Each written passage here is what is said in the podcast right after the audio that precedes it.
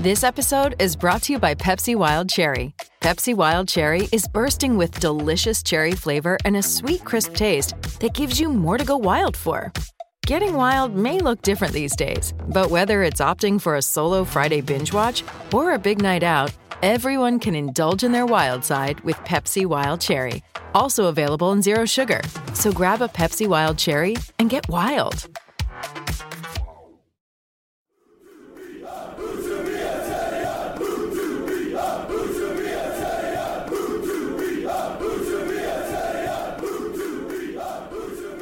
Hello, and welcome to episode seven of Ooh to Be a podcast. I am your host, Raj Baines, and joining me is the lovely Rory Benton. Rory, how are you? Yeah, very good, thanks. Uh, enjoy the weekend, so yeah. Did you? Because you didn't text me back after the Tottenham Newcastle game. Nothing to say, mate. Nothing. Say. I was surprised because you, you know you were all nice to me this morning when I came in, and then you know after ignoring me all Sunday. yeah, I can't say I was in the greatest mood on uh, on Sunday, but no, I think it evened out on Saturday. So uh, You still look annoyed now that I've brought it up. yeah, yeah. you think I you'd just, be I used? just, I, yeah, yeah. As you're going to say, I'm I'm used to it now, and also, uh, you know, you don't expect any points from Tottenham, so I'm not too fussed. Still, uh, you still like rubbing it in though, don't you? So. You don't get many Newcastle fans around here, so it's always nice just to chip a little bit when you can, especially because you you you take it to heart so much. Um, before we get into the proper football, we're not here to talk about Tottenham and Newcastle as much as I would like to. Um, we're going to talk about Huddersfield and Palace, uh, but first of all, Beer Fifty Two still sponsoring us, still giving away free beer to people as long as you pay for posting. Um, we know how big craft beer is.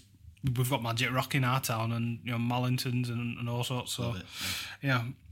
Beer Club, um, just sign up on beer52.com. It's normally 24 quid a case, but all you do is you pay five ninety five for posting and you get, what is it, eight beers free, which don't sound too bad for me.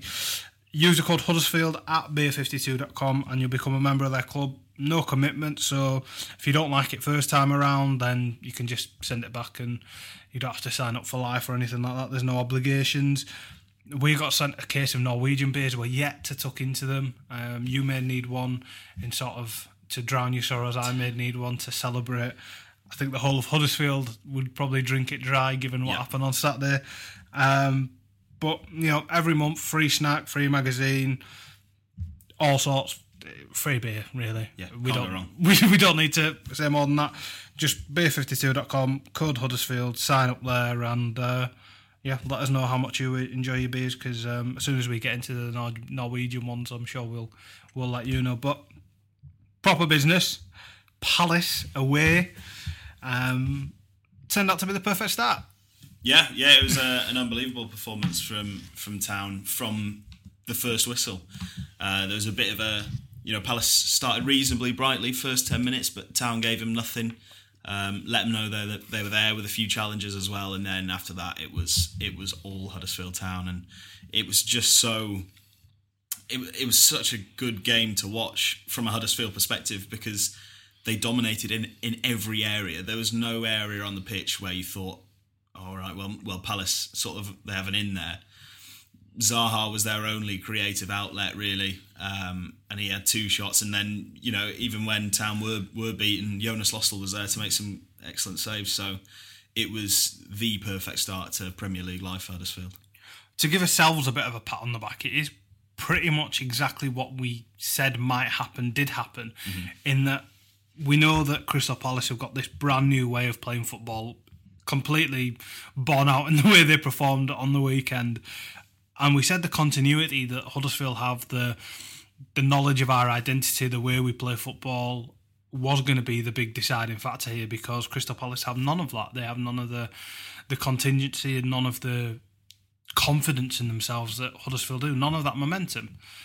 And that's exactly the way the game seemed to play out. As soon as the first 10 minutes were underway, as soon as Huddersfield sort of, their press seemed to knock Huddersfield knock uh, Palace off their stride a little bit early doors.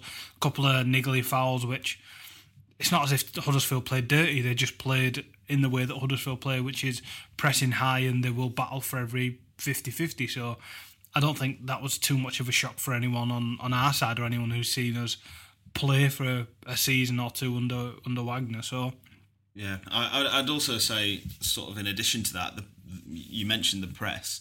I think, in a way, Huddersfield were the worst team for Palace to play first up because of that high press. Obviously, Frank de Boer's come in from Ajax and he wants to play this possession based football similar to what Jaap Stam did at Reading and just keep the ball and kind of wear opposition down with the, the amount of possession that they have.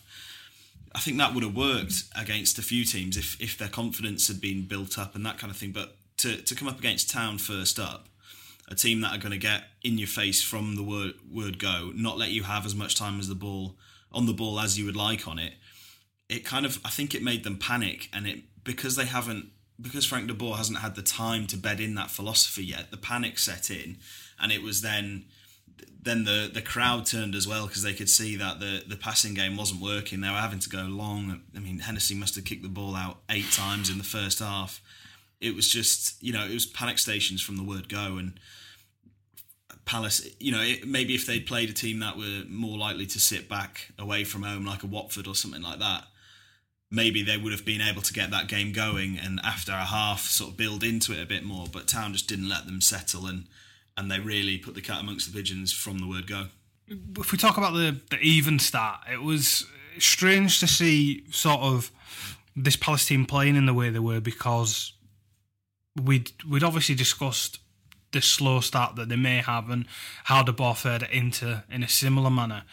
But given sort of the defensive solidity that they'd had previously, you'd almost think that may have carried over a little bit more. But because he changed the shape at the back, there were so many gaps open. And when we did the, the tactical preview and things, that's something we touched upon may might be happening. And their own sort of indecision in the players they wanted to play in certain positions, like Loftus Cheek was better once he was moved, and certain players only coming in for the first appearances and things. Mm that seemed to have far more of an effect on them than it did for us. Yeah, I'd, I'd, as you say, he's only been there for six weeks. For for a complete system change, to go from Sam Allardyce to Frank de Boer, it takes more than six weeks. They needed to, as soon as Allardyce had said, right, that's me done. It needed to be, you know, a three-day turnaround. They needed to appoint someone really quickly if if they were going to make that massive step. Um, and I, I, it, it just it hasn't worked in the six weeks. I think maybe if he gets another month or two, then it might start working. The problem is in the Premier League, if you lose four games in a row, five games in a row, you're under pressure. Um, as you say, the, the players he's brought in, he, was it Riedewald, the the centre back? He's he's 19. He's come from Ajax.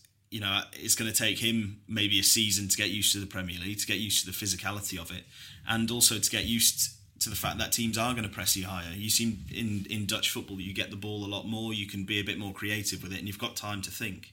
The the tempo that the game was played at in the first twenty minutes on Saturday that was a real baptism of fire for him in the Premier League because it was it was fast, it was furious, and Town just didn't let them settle. And you know, in ninety minutes, I don't think Crystal Palace looked comfortable on the ball once. So I think it was it's it's a massive compliment to Huddersfield Town in the way that they played, but I think they also caught Crystal Palace at the best time they could have done right at the start of the season.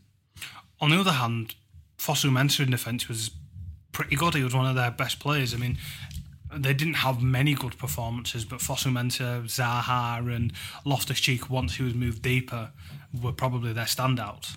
Yeah, I thought Zaha was probably their best player. Um, he looked dangerous, but I think Town you know, Town put a few challenges in early on, and he, he didn't he didn't like him. Um, and I'm not saying that they kicked him out of the game or anything like that. I think there was only four fouls on him throughout the whole game. But you know, they went in firmly. They you know they brought a bit of championship grit to the Premier League, and that's that's you know really nice to see. And and the chances that he did get, like I said before, Lössl stood up well to them and and, and denied him. Loftus Cheek, I thought I thought had a good game when he moved back, but he was a bit anonymous beforehand.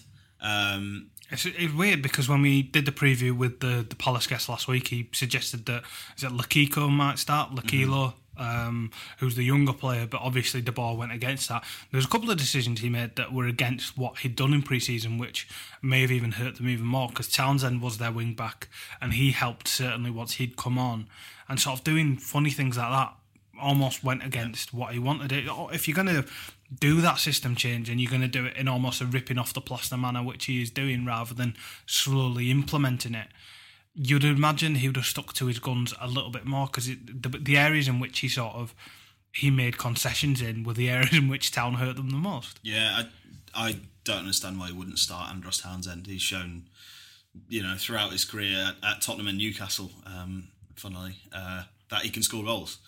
And in the Premier League, that is an asset which you can't put a price on. Um, so, and when, when he came on, uh, I think they looked a bit more dangerous. I still don't think they looked particularly good going forward. Um, Fosu Mensah was one of the standout players that you mentioned before. The tackle on on Mounié, I think quite a lot of players, especially at 2 0 down, would have given up on that and would have just let Mounié had that free shot goal.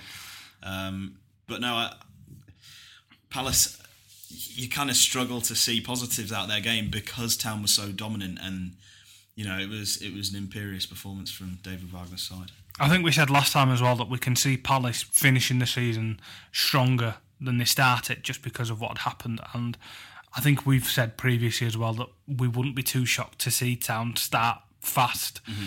because they've been written off because you know all these people saying they're not very good it's clearly going to seep through to some level and people will underestimate them and not give them the respect they deserve and more specifically the manager the respect he deserves given how he can set up a team, identify the weakness in his opponents with his backroom staff, and create a game plan to make the most of it within the parameters of his ideology. And I think the biggest sign for that for me was before a ball was kicked when you saw Phil Billings' name on the starting 11 and not Danny Williams because I think 99 out of 100 people given the choice or asked the question who do you think is going to cover for Hogg we did an entire section on this last time mm-hmm. how Danny Williams I think I wrote an entire article about it Danny Williams is the man that you want to come in and do the Jonathan Hogg role. And noticing and identifying that Palace wanted to play a possession based game and deciding that he was going to back his players and fight fire with fire. Town probably don't win that game 3 0 if Williams starts because the passing and the extra attacking initiative that Billing has, who was fabulous in his performance, even in the defensive end, both him and Mooy mucked in as they needed to. It was a risky decision on paper. It was one that I had doubts over, having seen it. Just my initial reaction was, oh, you know, he's clearly, you know, balls out is I think the phrase I used. Mm. Um, you know, texting my friend that I go watch the games and sort of going, this is a an interesting roll of the dice, and he was saying, "Oh, but you know, we know Billing can defend, and it's not, it's not the same as Hogg." There was some trepidation there. I was thinking maybe we're going to leave ourselves a bit short on the first day, but that shows you just how confident Wagner is in this team and and how confident he is in the manner they play football. Yeah, um, I'd also say just to add to that that that Phil Billing had an excellent pre-season, and I think you know everyone, pretty much everyone in the squad stood up and you know put their hand up in pre-season and put doubt in Wagner's mind as to what his his starting eleven would be.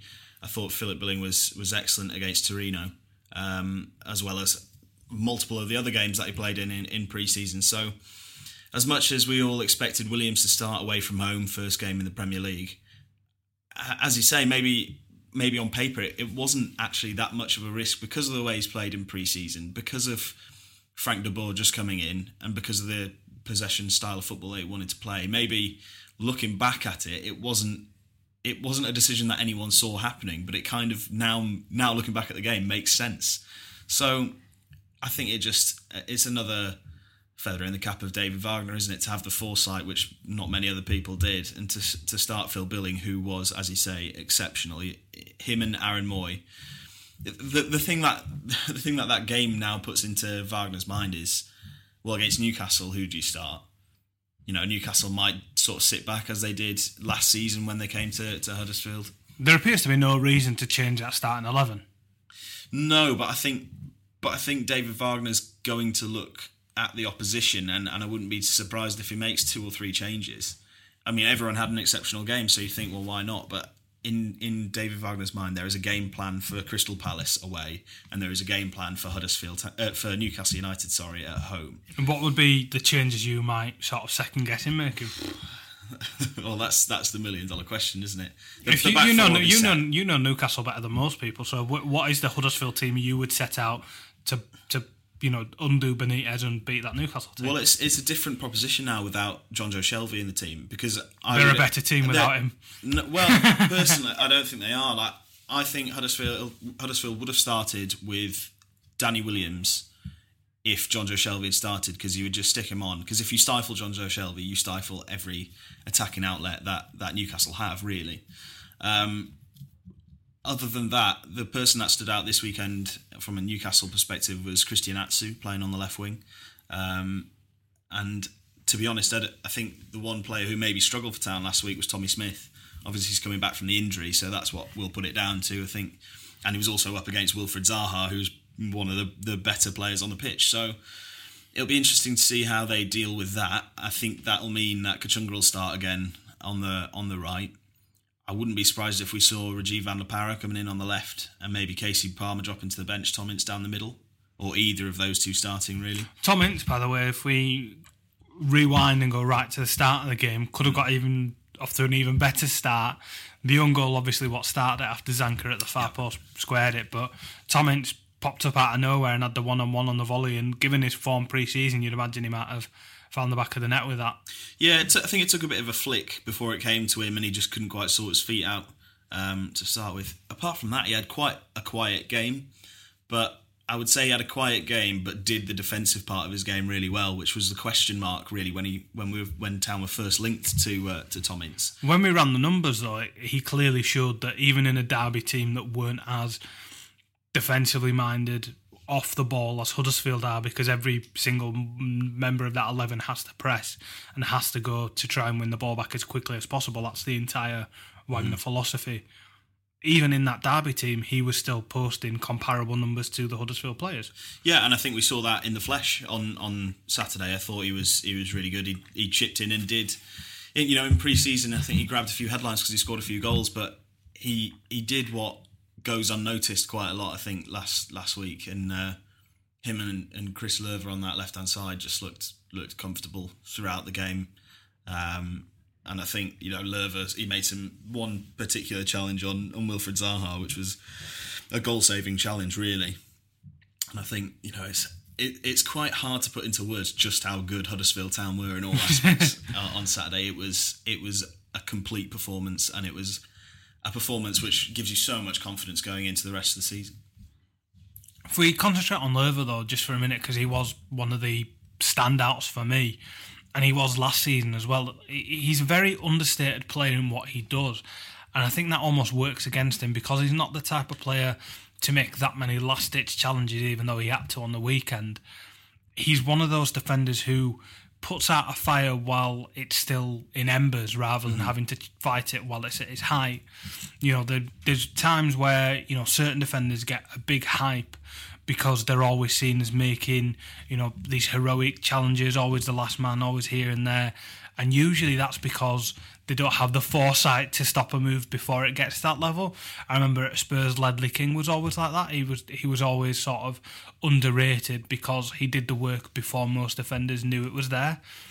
And Löwe reminds me of that because he goes under radar and hardly ever a right side of the opposition have any joy against him because he's everywhere, he's tenacious, he's constantly winning the ball. One of the fittest players in the squad in terms of how relentless his press is, fantastic on the ball, overlaps when he can.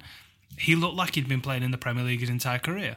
Yeah, he's one of those players who will give you he'll give you sevens and eights every single week, and I, I can't since he joined I can't think I can't remember of a game which he was at fault for any goal really. Um, The only time I've ever seen him rattled as well was um, Wigan at home last year when we lost. He put in a, a bit of a late one on Max Power as he's one to because he's a bit chippy. You can tell he's been a captain elsewhere because he's not afraid of, of telling people what he thinks and, and getting stuck in, especially for a short look as well. And uh, yeah, Max Power put in a bit of a late one. Max Power gave him one back, and those two were chipping at each other the entire game. Squared up more than once, and when Wigan won, sort of snatched the game. Rather than go and celebrate with his teammates, Max Power ran across the field to go and give it Löwe in his face, and he looked a bit taken aback by that because I think he'd obviously expected Town to win that, and given sort of they were going at each other, you know, he's got that bit of spark in him. Yeah, I wouldn't say that was again though that there's there's, there's nothing defensively, game, yeah, yeah, which which was anything wrong. And to be honest, I don't see anything wrong with having a bit of a go against someone on the other team. You know, you like those those individual battles across the park. He's just calm um, and collected the rest of the time, though. So it was a it was a strange thing to see him sort well, of. Well, you say that, but I think he I think he shows quite a lot of fire quite a lot of the time. I think he, as you say, he was captain at Kaiserslautern before he came to came to Huddersfield, and he he he lets his teammates know if if he's not happy with them. I think he's he's understated on the pitch and and probably underappreciated, as you say, because he puts out fires before they start but I think he's also he's underrated as a voice in the dressing room. Um, I know uh, quite a lot of people at, at Huddersfield Town kind of they see him as this emotionless sort of machine in that like he never smiles, never does this, never does that, um, and like there was when he signed his new contract, he sent he sent one of the the press officers there a message saying I am happy today, just to let him know that he does feel emotion. Um, but I think I think on the pitch he does do a bit of screaming, and I think he probably is a bigger character in the dressing room than you might think of, just because it that's the sort of person he is. Yeah, he seems to be one of the one of the players the other German players look up to the most. If you ever hear Hef or Schindler speak about sort of their little clique and, and what they discuss, even Kachunga and Quaner as well, they always point to Löwe as one of the ones who will sort of keep him in check. Yeah, I'm, I'm to be honest, when when the vice captains were announced last week, it was uh, Christopher Schindler and Jonathan Hogg vice captains, two unbelievable players and two people who could be captains of a football team in their own right. Yeah, I'm surprised there wasn't three, and Chris Löwe was was named in the in that sort of that that vice captain group as well, but. You know, I think he's he's invaluable to the squad, not only on the pitch but in the dressing room we we spoke a lot about how Scott Malone may be there to try and challenge him. On the evidence of that performance, though, he, it's going to be a hard jumper to win. No, yeah, it's going to be. You know, it's an it's an uphill battle, especially when you're the new player coming in and trying to dislodge a guy who hasn't put a foot wrong all season. It's not that you know Scott Malone can play as well as anyone in, in on the training pitch, but unless Chris Löwe know, picks up an injury or does something wrong or, or starts hitting a bad run of form, there's no way that he's going to dislodge that, him from that position because he's just been so consistent for Town and he's been consistently good. It's not been like average performances after average performances, it's been top level performances against any team in the Championship and, and now one, one in the Premier League too. If we touch on a player who we'd sort of had worries about previously, the reports coming out of Germany when we signed him essentially called him the worst keeper in the Bundesliga. That's not putting too fine a point on it. That is essentially a direct quote from several different sources who had seen him more than we had. But Lössl was outstanding. He was head and shoulders the better keeper on the park and one of Town's better players because Palace had chances and there's no hiding from the fact that on occasion going forward, they did click and they did have openings. But on more than one occasion, he made the big difference. I know we, we touched on it earlier, but to, just to give him his own individual prayers, the one with his foot, I think, was just, you know, classic keeping. Sensational for me. Making himself big. Zaha didn't, you know, we had this discussion in the office earlier. I said that a better player finishes there, chips it up a little bit, you know, dinks it. You said it's pretty much going in the corner. I think it was going right in the nestling in the in the bottom corner. I think maybe he could have chipped it, but I think Lössl made himself big enough so that if he did chip it, it was probably going to hit his chest or one of his arms as well. So to save that with your foot, because I think keepers when they come out, they make themselves big, but they make they kind of forget about the bottom half of themselves quite a lot of the time, and the amount of times you see the ball going through keeper's legs and that kind of stuff. The position he got himself into was just sensational. And then in the second half, the save from the Benteke header, again, I'd say maybe seven times out of ten that beats the keeper for pace and goes in. That and was then, my favourite yeah, of the game. And then in addition to that, his distribution as well. For the third goal uh, on Match of the Day, they were saying Patrick Van Aanholt was, was miles out of position. He may have been, but that was an inch perfect pass to Collin Quaner, you know, over the halfway line from Lössl. So and then and then Big Cole does what he does best and, and rolls it into the path of Mounié. And and I think as well, that, that third goal just showed how well Lössl performed because compared to Wayne Hennessy, you know, Steve Mounié hit that pretty well, but should the keeper have saved it? I think it's savable height. I think he probably should have tipped that round the post. Um, and then for the first goal as well, Hennessy was nowhere. Obviously, the, the flick kind of took him out of the game from Schindler, but he was nowhere near his goal line. You know, where was he? So I think Lössl, there was, again, like quite a lot of the town players who played on Saturday, there is nothing in that performance which I can say bad against him. And we, we said it before as well when we were sort of discussing any worries and any confidence issues he might have is that if he has another couple of games as well as he's played against Palace, then his confidence goes through the roof. His manager singled him out in his post match comments to, to say how proud of him he was and, and how much of Town skin he'd saved. Because, you know, on another day, if those two goals go in, Yeah. It's a 3 2 and it's far more panicky than it ever has been previously. We saw Burnley go 3 0 up and, and, you know, almost get pegged back. If that game had gone on five minutes longer, maybe they would have been. But because Town pretty much took Palace's legs out from underneath them and, and winded their confidence, and, you know, it was. Uh, we keep calling it a complete performance, but it's a complete performance in not just how they played on the field, but how they stopped them as well. Um, so it wasn't just an offensive, um, impressive offensively, but the way they stopped them defensively was was even more positive, if anything, because Town are going to be on the back foot for some of these games, and you know people have had the statistics that Palace had more shots, more shots in the box, and all that sort of stuff, but they didn't score. They didn't really come that close to scoring. The keeper was there each and every time they, they had an half chance. So there's every which way you try and slice it, it's a positive for Town. Yeah, and I think what it shows more than anything is that the the, the identity that David Wagner has brought into to Huddersfield Town, the the Gegen pressing system works in the Premier League, and it's you know people say, oh, yeah, you know Jurgen Klopp does the Gegen pressing. It's it's a different style of football, although they kind of put a lot of of uh, earnest on the, on the counter press. Both of them, they do play a different style of football. And what it showed against Crystal Palace, yes, it's it's a team sort of in transition, but it showed that this system with these players works in the Premier League. And I think as well, just be, Palace aren't going to be, they're not going to be a top top half side this season. They're going to be in a relegation scrap.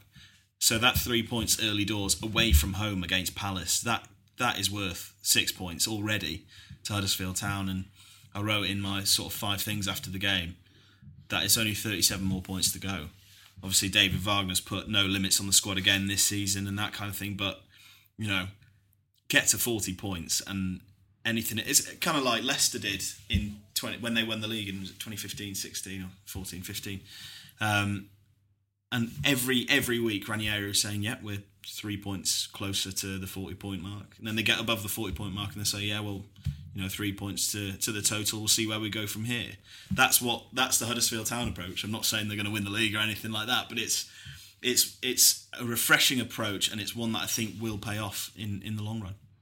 You you touched on Mounié's second goal there. Um, I didn't want to drag you out of your, your what you were Monologue. saying. Yeah, but um, I think you're a bit harsh because I think the speed at which he took it and the fact that he took it first time and early is what undid the keeper. Perhaps if he had taken a touch and sort of, you know, got it out of his feet a bit more, I think he, you know, the speed at which he took it was what undid for him. And I think because he had it in his mind about the Fosu Mensah one where he, he got caught back, he didn't want to dally. So I think it's positive that he's clearly learnt from not taking too long and first opportunity he's got afterwards, he slapped it in the back of the net. Yeah, well, it's, it's like they say, isn't it? If you don't buy a ticket, you don't win the raffle, and that's you know, it's a football cliche, but it's true. Like you've got to hit it. For me, he hit it well. He hit it. He hit it early. He hit it with a decent amount of speed, and and he put a bit of bend on it. But you know that for me, that's Wayne Hennessy's hands like Chris Packett. Then you know he didn't get a firm hand on it at all, and you know I, I would be disappointed if I was the keeper and I didn't keep that out. Did he get a hand on it at all? He did get a hand on it, yeah. But it just flicked. It kind of bent back his last, his sort of two fingers on his left hand, and you know, I, he kind of added a little dive on it, a little roll at the end. But he could have stood there and put out a hand for me. Uh, I think, as you say, he was taken by surprise about how early Steve Mounié hit it, which is I think that's why it went in. But you know, I, I think I think a better keeper saves that. His performance all around was really positive. His header, I mean, he headed the air out of the ball. It's fantastic to watch him leap. Because what, what stood out for me was the movement before that as well, because he, he started on the left hand side from the throw in, yeah, peeled off, got into the centre of the box, peeled off the defender around the back, and then just kind of out of nowhere turns up and, and absolutely buries it. So, cross from Aaron Mooy was absolute pinpoint as oh. well. left footed as well. It was just, but again, as we, as much as Town were really good, there was absolutely no defender on Aaron Mooy. He had he had hours. To, Well, Löwe again. Löwe did really well. Yeah. Took his man inside, took two men out of the game with his ball across to Mooy. So um, you can see sort of the same combinations and the same things that worked for Town previously are still going to work against the teams that they're going to be in and around this season, which is a huge positive because there is that worry. The, the step up is obviously huge. The difference in, in everything with the Premier League is massive.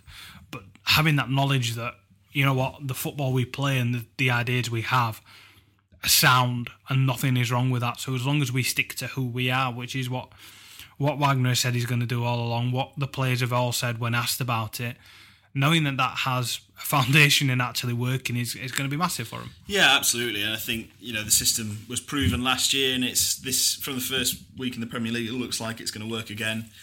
One thing I would say is that the defenders that you're going to come up against every week aren't going to be as statuesque as uh, Crystal Palace's at the weekend.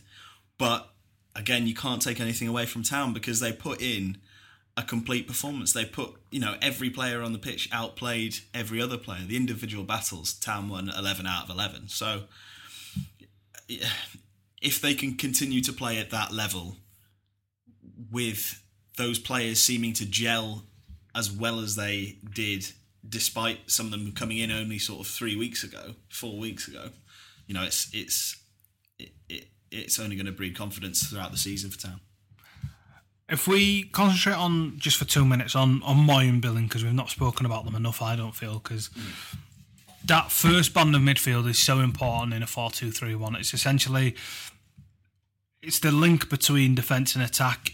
It's where Town were best last season, and we, we discussed how the risk of playing Billing instead of Williams with with Hogg missing, but those two together seem to come up with an understanding of when it was right to drop back, defend, play an easy ball, use each other, and it seemed to have less of an onus on Mooy to be the creative outlet mm-hmm. with Billing there as well because it can both do a similar job. It was almost like Crystal Palace knew that Mooy was going to be the creative hub, and on occasions where he was double marked and people were trying to chase him down, he was able to give the easy ball to Billing, who was often unmarked, and he would be able to distribute it. And I think that going forwards might be a combination that is worth using more because we, we thought previously it might be too lightweight, not defensively minded enough. I don't think we're going to go to one of the top four away and play those two in midfield together. We may even play three and one of them as well, mm-hmm. just to shore up the defensive side of things. But as a sort of a, a test run, and even more so than in pre-season or anywhere, it worked fantastically, and those two seem between them to have the intelligence, the understanding, and sort of the what's the word I'm looking for? The the control in and temperament in being able to to not try and out Hollywood past each other, not battling each other, but working together to essentially do both the defensive and the attacking jobs together, rather than you know splitting it up and, and stepping on each other's toes. Yeah, they they ran the show. They ran the show on, on Saturday, and I think the one thing that that they did more so than any anyone on Crystal Palace's team was control the tempo. So as you say, they knew when to go forward. They knew when to to sit back and, and break things up a little bit. And I think that it, it just showed as well for me that Aaron Mooy, we know what he can do. Phil Billings always had the the sort of talent and the raw skill, but maybe he was didn't quite fulfill it last season the performance that he put in alongside Mooy, you couldn't tell who was the senior pro. They were both exceptional. Um, I think maybe one of the reasons why David Wagner decided to pick them both was because Danny Williams hasn't had as long a time in that sort of system. He's maybe not as sort of indoctrinated into into the gegenpressing system as those two. They both understand what what's needed. They both sort of did it last season. Um, and yeah, and I think one thing that David Wagner said building into this game, we asked him um, what. Uh, sorry, in the in the last day in Austria, we asked him what the sort of plan was for the rest of the week. Yeah. building up to to the first game at Crystal Palace, and he said it was quite a lot of transition work.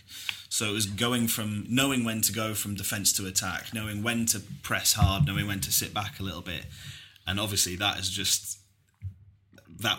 I don't know if the, if it was the full week that they did on it, but there was definitely a lot of transition work that has just paid off sort of tenfold because, as we say, town town's midfielders ran the show, and the transitions and the and the decision making that they had throughout the game was was exceptional, and that's you know that led to Town's three goals, and you know it was it was as we say a completely dominant performance going from starting from the back forward, but especially in the midfield.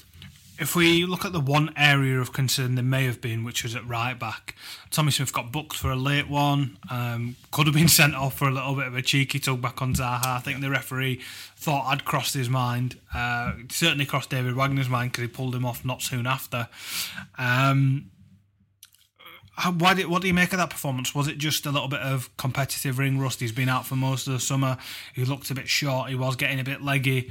Um, it's not going forwards. He was he was good. He was still making the overlaps. He was still threatening there.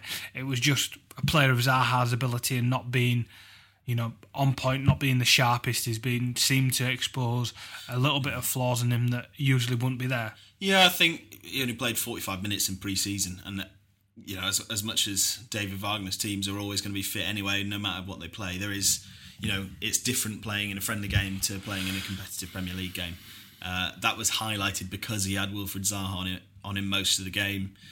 Uh, I thought the first yellow card was probably a little bit harsh, and it was more of a totting up that, that he got given it for. In the second half, the pullback on Zaha, if Zaha had gone down there, that would have been a second yellow card, with no shadow of a doubt. Um, but to be fair to him, Zaha stood up, and then Chris Löwe sort of saved Tommy Smith's bacon in a way. I think Smith realised what he was doing as he was doing it and sort of managed to pull out in time Yeah. to not make full contact with Zaha. It was sort of a, you could see the thought had crossed his mind, but he didn't go through with it properly. Yeah, I think to be honest, as much as he may have been found, not found out, he, he might have not had the strongest game that he, he's had. I think it was a smart move from David Wagner to start him.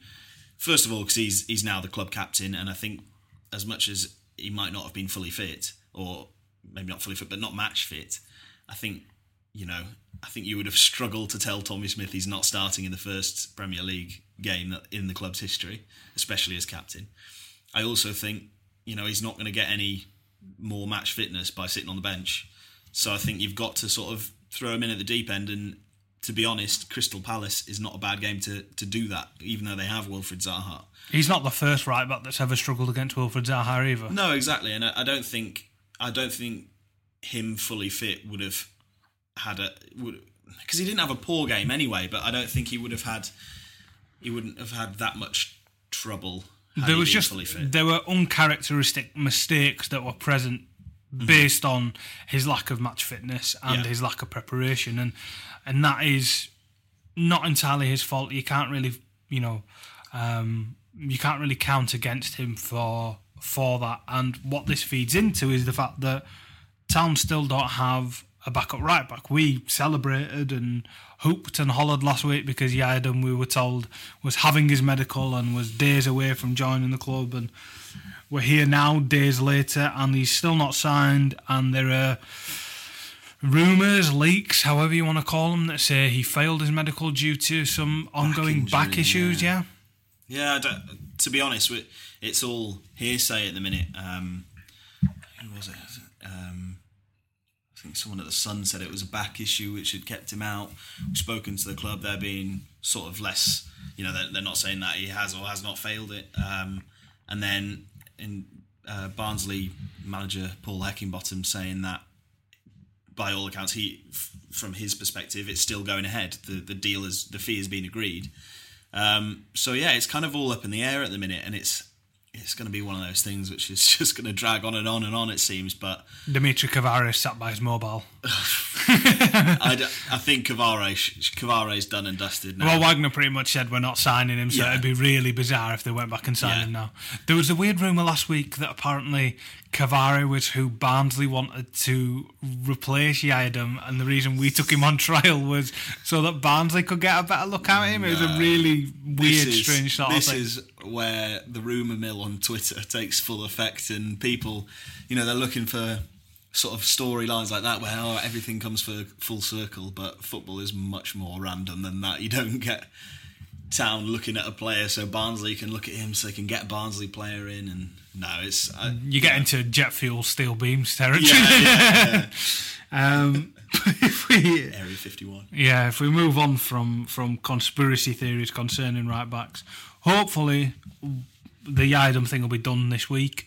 If not, the club have got to sort of come out and let us know one way or another because it'll be really strange if he suddenly goes back to being Barnsley starting right back and Yeah. the whole thing's brushed under the carpet, especially after Wagner had so publicly sort of hinted at, at what was to happen. But if we discuss the manager a little bit more, talked about his tactics, can't praise him enough for what happened off the on the field. But if we look at what he said off the field, he was very humble, as he always is. He didn't take anything for granted. You know, was never drawn on the fact that Town were top of the table overnight. Man United obviously knocked him off after knocking four past one of the worst West Ham performances I think any of us have ever seen. If we're looking at a team that might be going down, there's your primary candidates.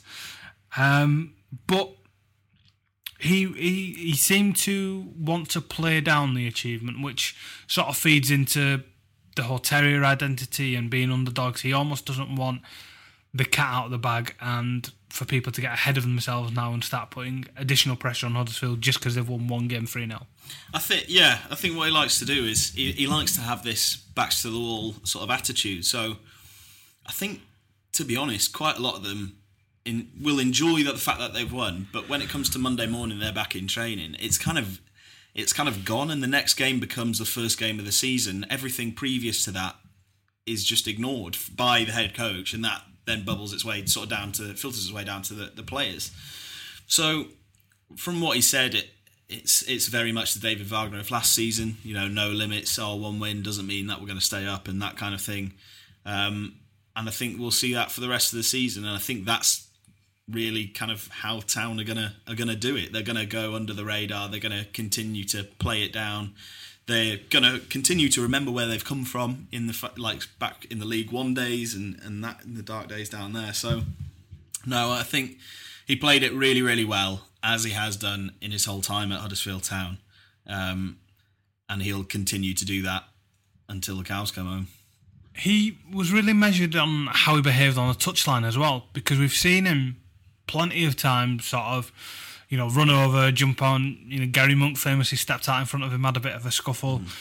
He seemed to really try and hold all that in for the first weekend at least. I'm not, you know, if it had been a 90th minute winner and sort of that would have been it, maybe there would have been less of that. But he seemed to want to keep a cap on things more than he has done previously. It's almost as if he he's trying to be inside himself a little bit more so that he doesn't become the story and get in trouble a little bit. Is that something you noticed? Uh, I, I agree with that. I think the only emotion we really saw from him was was when the substitutions were being made and, and Mounié came off and he like you know grabbed him sort of round the head and, and really was passionately saying, He gave him you a know, slap, didn't he? And Yeah. Mounié sort of looked taken aback by it. exactly. But that that's where the passion comes out. But I think maybe I don't think he's trying to keep a lid on it to make himself not the headline because, to be honest, his tactical astuteness makes him the headline more or less every week anyway.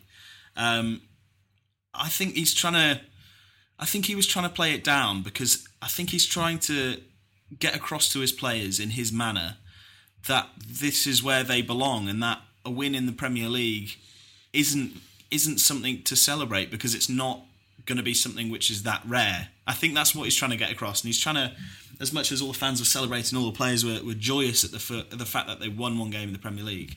I think David Wagner's thinking, well, you know, you can be happy about this result as you can be happy about every win that you get in the Premier League, but you know, we're not here to make up the numbers. We're not here to celebrate when we beat Crystal Palace. We'll celebrate big when we beat, you know, Man United, Man City, and that kind of thing. I think it, what he's he's trying to get across in his manner is that it's not about having a day out. I Yeah, get what you're saying. You don't. yeah. You want to act like you belong in the Premier League rather than you look like competition winners every week. Exactly, and I think you know, it, as it, as you said, it's not you know we haven't just won the lottery. Town are there on merit. They're winning football matches on merit in the Premier League. Well, they've won one football match on merit in the Premier League, and I think you know David Wagner's just saying you know yeah this is where this is where we belong. We're not going to be that that team. You know when when Blackpool won, won a lot of games in their first season in the Premier League when they just come up. They won a few games early on, and there was a lot of celebrations. But then, as well, they went down. So I think, you know, he, he's also thinking, you know, we're here, we deserve to be here, but we've got a lot more work to do, as he said in his in uh, after the game. What was the atmosphere like? Because we've had all the videos pouring out. We've spoken to people who've been there, and it sounded amazing. Everyone, you know, the euphoria looked sort of so strange, and almost looked like the the town fans couldn't believe what they were seeing at some points. And you know, we've had tales of people falling over in celebrations and all that sort of a thing. And who can blame them given the the performance and the scoreline? But did that come across? Cross in the stadium, you were obviously on the other side in a bit of a weird position. Yeah, yeah, we're in a strange position. The press box is it, it's kind of inside, and you only have like a, a sliver of the pitch to look at, so you, you rely on on the little sort of screen that you have next to you. So you still get the atmosphere because it is sort of an open indoor space, if that makes any sort of sense. Um, It doesn't, but I'll let Yeah. you continue. we we were on the other side to the, the town fans, and I think that before the game, the noise was exceptional, but you could still hear the town fans singing over the Palace fans quite a lot of the time. And for a, a place like Selhurst Park, which is pretty famous for its atmosphere, you know that that was a, a real feather in the cap of the town fans. But Premier League were having a laugh, I think, is how it went. yeah, yeah, but I, th- I think it was weird because the first goal went in in the 25th minute and it was not against the run of play by any stretch of the imagination. And then the next goal goes in 2 minutes afterwards. And after that it was it was a library. It was a library in Selhurst Park apart from the town fans who were singing throughout the whole game. Um, and I think as well because of the system that they were trying to play the possession football which just wasn't working for Palace the fans turned on the players immediately because you know there was like long balls going out 30 yards past a player and like it was just it was really scratchy. So it was kind of a weird atmosphere to see the elation of Huddersfield Town fans to the Crystal Palace fans who obviously thought with Frank de Boer they're going to have a bit more sort of nicer looking football rather than Total football. total football exactly At least I got to And see it was- Huddersfield play total football. yeah, well, uh, you, you got the you got the the contrast from the town fans who were over the moon to the Crystal Palace fans having that daunting back down to realization that they're going to be in another in another relegation scrap. So it well, I was don't, strange. I'm not sure that as, it, it entirely depends on how quickly his ideas come across and how patient the club are. I mean, there is an argument to be made. It could go down the, the way you're suggesting, and they never truly cotton on to what he wants. Maybe he's asking them to do too much too what, soon. What I'm saying is that I think that he will go, he will get sacked before he can get his, his a big shout. ideas across. Because I, I think in the Premier League, also Crystal Palace have a record of sacking managers. I also think in the Premier League, you don't get the time that you maybe deserve. I, th- I still think that he's, he's probably a good manager. And at Ajax, it was kind of, he was brought up in the Ajax system, so getting his ideas across was easy. Hmm. At Inter Milan, which, you know, I- Italian football doesn't have the same sort of microscope on it as English football does. If he couldn't get it across in Italy particularly well, I don't think he stands much of a chance in in the sort of time frame that we're talking about for a manager to be sacked to get it across at Palace. I think the thing that counts against him both on both Inter and at Palace is that he's essentially trying to put in a very specific mindset and way of playing with somebody else's squad. Mm-hmm. And what I would compare it to is when Wagner first joined Huddersfield in 2015, November 2015.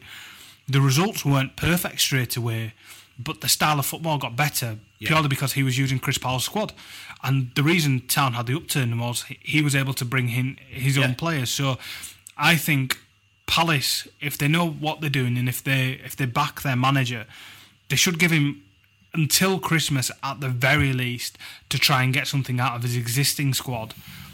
Mm-hmm. And in January, if he needs one or two more to get you know bed in what he wants to do more, then that's the way it should go. Because it's no surprise to me that the new players are the ones that perform best for Palace. Yeah, well, I, I, agree with what you're saying, and I think he should get given the time. The problem is the money in the Premier League now. If you lose a string of games, it's it's this sort of you know it's results. It boils down to results, and if you lose six games in a row, or if you pick up, I don't know, like five points from 15 games, you're gonna get sacked. That's that's just the way it is. And as much as we want to see nice football being played, it's season by season now. Quite a lot of the teams in the Premier League, from maybe the bottom 12 it's very much a hand to mouth sort of thing. You, you you play by season. You can't plan for the future. You have to plan to stay in the premier league and then after that you try and build and and and maybe go on a cup run here and there. But the first thought is premier league survival. And from from the performance that we saw from palace although town were exceptional from the performance that we saw from palace that's it's going to be an ask for them. It's going to be a struggle to get to get a system across and to stay in the premier league. It sort of makes you how feel and recognise again how lucky we are to have Hoyle and Wagner and how well they get on with each other and sort of how much time he's been afforded and everything like that. There were a few people who yeah. said silly things about Hoyle guaranteeing that one way or another Wagner would still be at the club come the end of the season, but I think that's just a just a testament to their belief in one another and what they're doing with the club as a whole. I think they were able as well to in the championship it's a bit different because although the money is more in the Championship compared to League One, the gap from the Premier League to the Championship is in, like is vast.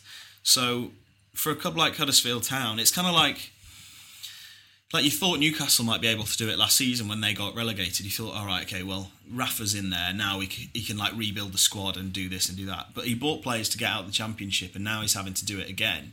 Whereas Huddersfield Town got into the Championship, you know, Wagner gets in and it's easier for Dean Hoyle to stick with him and buy into the philosophy because it's kind of it's it's a building club rather than having to go down and come back up. You're just constantly building on the momentum of the season before. Whereas when you're in the Premier League, you, there's no momentum. It stops. It's you know you can't build. You just have a team. You have your you go up with a squad and then you buy players here and there to sort of continue to stay in the Premier League. So there's no momentum going forward, whereas Town have the momentum. And I think that is, especially for David Wagner's team who sort of buy into his philosophy and, and that thing, the, the momentum's massive for them and it, and it counts for extra. So I just think for Palace, there's just there's there's nothing there compared to what they have at Huddersfield Town. Um, we've got one question from Twitter. Let me just pull it up here. It's from Adam Clark, who asks Have you guys watched any reserve or junior games at the club? And are there any players coming through we should watch out for? Simple answer not recently, because it's, you know, start of the season, I've not really had chance, you know, Austria and that kind of stuff. Um, Ryan Schofield is obviously the he's the obvious one. the primary mention. one that's yeah, coming through. He's, yeah. he's now in the first team squad. The under 19 seem to have quite a few coming through um, yeah. that look promising. And what we do know is that Wagner's had his say on the football they play, and he wants them to ape the first team as much as possible, so that if he ever does have to go into the youth teams for any reason, there is talent there trained in the manner that he would train them, so that they can slot in as seamlessly as possible. Yeah, absolutely. I think it's we just spoke about sort of building the club. You build the club from the bottom upwards, and and you try and get that system in place so that people can slot in from from the youth teams. Um, you know, I think um, Rarmani Edwards Green, uh, Rarmani Edmonds Green, sorry, joined the first team squad out in Austria. Um, you know, he's obviously one that David Wagner's has has pinpointed as maybe being able to break through into the lineup. There's that really promising Australian left back that's playing for the under 23s. uh, sorry, I, I got out myself. Yeah, but uh, it, he looked he looked fit in Austria. He looked you know able to, to keep up with the first team, and you know he's a youngster, so he maybe he's one to look out for. I've heard a lot of good things about Jack Boyle. Yes, he scores. Yeah, scored a lot of goals for, for the under twenty threes from midfield as well. Yeah, Yeah, no, he's he, he looks a decent player. Danny Kane as well, um, who's a Republic of Ireland under twenty one international who plays for the under twenty three squad. So there are there are players coming through. It's just as we said before, it's about getting them used to the style of football, and it's going to take a couple of years to do that, especially at that younger age. So there's been a lot of coaching changes in the youth team as well. Like eh, there seem to be rotating managers down there quite often, so it's clearly a priority. There's clearly a focus on making sure their talent are as well coached and well trained and well prepared as possible, and the club aren't scared to make changes if they Yeah. don't think that's being done. Well, I think that's I think that's what Huddersfield Town have to do if they want to be a, a Premier League club for season after season. I think the model they they have to follow. Although you know David Wagner says we're not going to follow anyone's model, we're going to find it our own way. But in terms of the academy, you know, looking at Southampton, who just produce like a string of players from their own academy who who make it into the first team lineup, and who are some of the best players in the first team lineup as well. It's it's the way you can you know, it, it, it's free Premier League standard players. So I think David Wagner, obviously, when he came in, has highlighted that as as an area which they can compete with the big clubs in doing. It's going to take a bit of time to get used to it, and you know, as you say, there's been a lot of changeover. It's you know, it's going to take time to find the right people to you know fill the right roles and that kind of thing. But it's something that they're feeling their way around, and you know, it, as as we said, it, it's it's something that can be beneficial to town in the long term. The one thing I would say as well is that eh, there's a lot of patience that needs to be had with academies because um, I'm a Tottenham supporter, obviously, and we've seen the sort of talent that's coming through the Tottenham academy now. Harry Kane, Kyle Walker Peters made his debut, man of the match. Um, Harry Winks played as well. So many players, Andros Townsend who played against us, all these players that have come through, most of which have actually been England internationals as well. They didn't crop up out of nowhere. It was around 10 years ago the club strategically changed the philosophy of the academy, invested in it far more heavily, and from having hardly anyone come through the academy, there was Sol Campbell, who we don't speak about, and Ledley King, who we do. After that, there was a dirge. There was nobody for a long time, and then suddenly people are talking up the Tottenham Academy, and it's not because overnight something's happened. It's because ten years ago there was a change that was made. So we may not see the next crop of big Huddersfield Town youth recruits next season or the season after, but five, ten years down the line, we could be having a spine of local lads in the team because the club have now in the past season or two seemed to have prioritised the academy and, and bringing that up to scratch more than they had done previously. Yeah, I think as well. Academy players seem to they seem to sort of come through in in gluts, really, don't they? So you know, the class of '92, they had what was it, six or seven, eight academy players at once. But since then, United Academy probably produced Marcus Rashford as a as a full time first team player. Most of Sunderland squad. Yeah, yeah exactly. but you know, I think it's going to be it, it's kind of a weird thing the academy in that they don't seem any academy in in the UK doesn't seem to produce players constantly apart from Southampton possibly. But I think it's more like well, you know, four players now and then you know you wait 3 years and then you get an extra two players and here and there they sort of come in. So, you know, it's it's a strange one academy football, but as we've said, Huddersfield Town are going the right way about it. I think that's everything for this week. I think we've touched on pretty much everything we can. We'll be back on Thursday to discuss any news that have cropped up.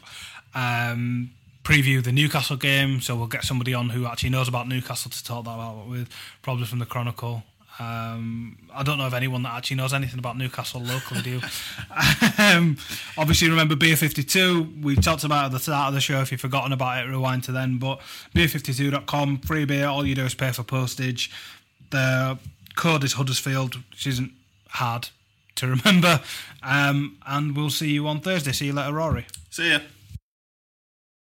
Ben jij prijsbewust? Nu extra MB's bij de Sony Xperia XA2. Voor 19,50 per maand, 300 minuten of sms'jes en 1500 MB internet tijdens de Ben Prijsbewust Week. Kijk op ben.nl.